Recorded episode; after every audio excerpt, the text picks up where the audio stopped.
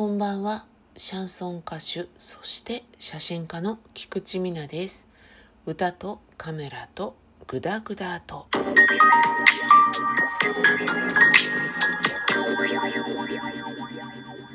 本日も一杯やりながらと言いたいんですがすでにちょっと酔っ払ってます。すいません。1杯目はいつもの通りレモンサワーをいただきましてそして2杯目いっちゃおうかなということで梅干しサワーに変えました。ファーストドリンクがレモンサワーだったわけではなくビールをいただいておりましたのでほろ酔いっていう感じですね。で調子に乗って今録音ブースに入ったところしたたかにですね机っていうかそういったものに膝を打ちつけるというねいててててという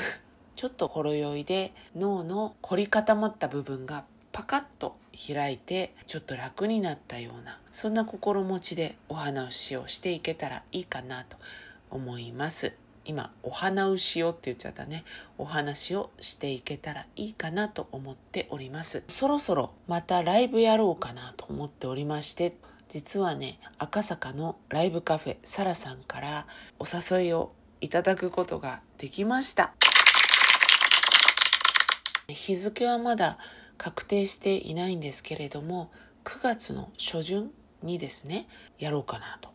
いうことでございましてまたね皆様詳しいこと決まりましたらお伝えさせていただきたいのでいらしていただけたら嬉しいなと思います。なんせねこのラジオトーク100人くらいの方がね聞いていただいてるみたいなんですよ。100人いたらさ まあ10人とか20人とかくらいは赤坂来れるでしょっていう話ですよ。それともみんなあれかしら遠距離に住んでるのかしらね。それともお前とはディスタンスをとって接したいみたいなそういう感じ なのかもしれませんけれどもねその頃コロナがどうなってるかって話もまたねあるんですけどやりますよ。お店が中止しますって言わない限り私はやりますんでぜひぜひお見えいただければと思います。またね、詳しいこと決まったらここでも告知をさせていただけたらと思っております。そのつながりで今日はライブの話。私ね、こう見えて、どう見えてっていう感じですけれども、こう見えて真面目なんですよ。生真面目なんですよね。うん、あんま良くないですけどね。ライブが決まると練習はまあしますよね。すぐ喉壊しちゃうの。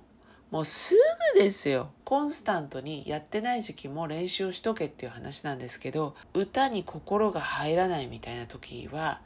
私声出しすらしないんですよ。だから、そうするとね、ブランクがあるわけです。で、あとは、ライブ決まったぞみたいな時が多いわけなので、肩に力入ってるっていうんですかね。力んじゃうんですよね、練習の時に。あとは、必要以上に練習しちゃう。で結局ね喉を壊しちゃうわけですよ。もう分かってんですよ。いきなり歌いすぎだし喉を温める準備運動とかねそういうのをしないでいきなりわーっと声出しちゃったりするし無理な発声をしちゃうんですよね。分かってるんですけどね。でもこうパッションがパッションがねあの私を突き動かすわけですよ。無理して歌っちゃうようなとこがあってで喉を壊すと。でしばらくねあこれじゃいけないまだあと3週間あるから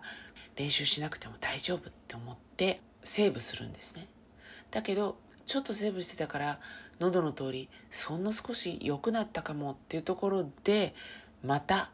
わーっとね練習しちゃって結局それで悪くなっちゃってっていう悪循環を繰り返してしまうタイプです。歌だけじゃなくて写真とかそういうジャンルであっても表現をするっていうことはねライブとか古典とかそこにフォーカスを合わせて本番当日にベストコンディションになってなきゃいけないと。アスリートに近いものがありまして私ね大昔の大失敗したライブの時にね練習して歌っててある時にあ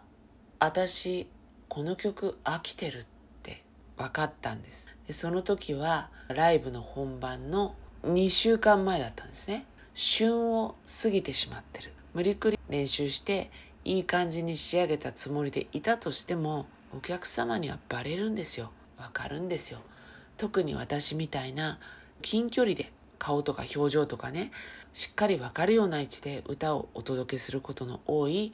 歌い手にとってはパッションがなくなってちょっと慣れになってきた曲とかね。もうすぐお客さんに伝わっちゃいますしあとこっちでもそういう意識があるので歌詞が急に飛んだりね間違っちゃったりとか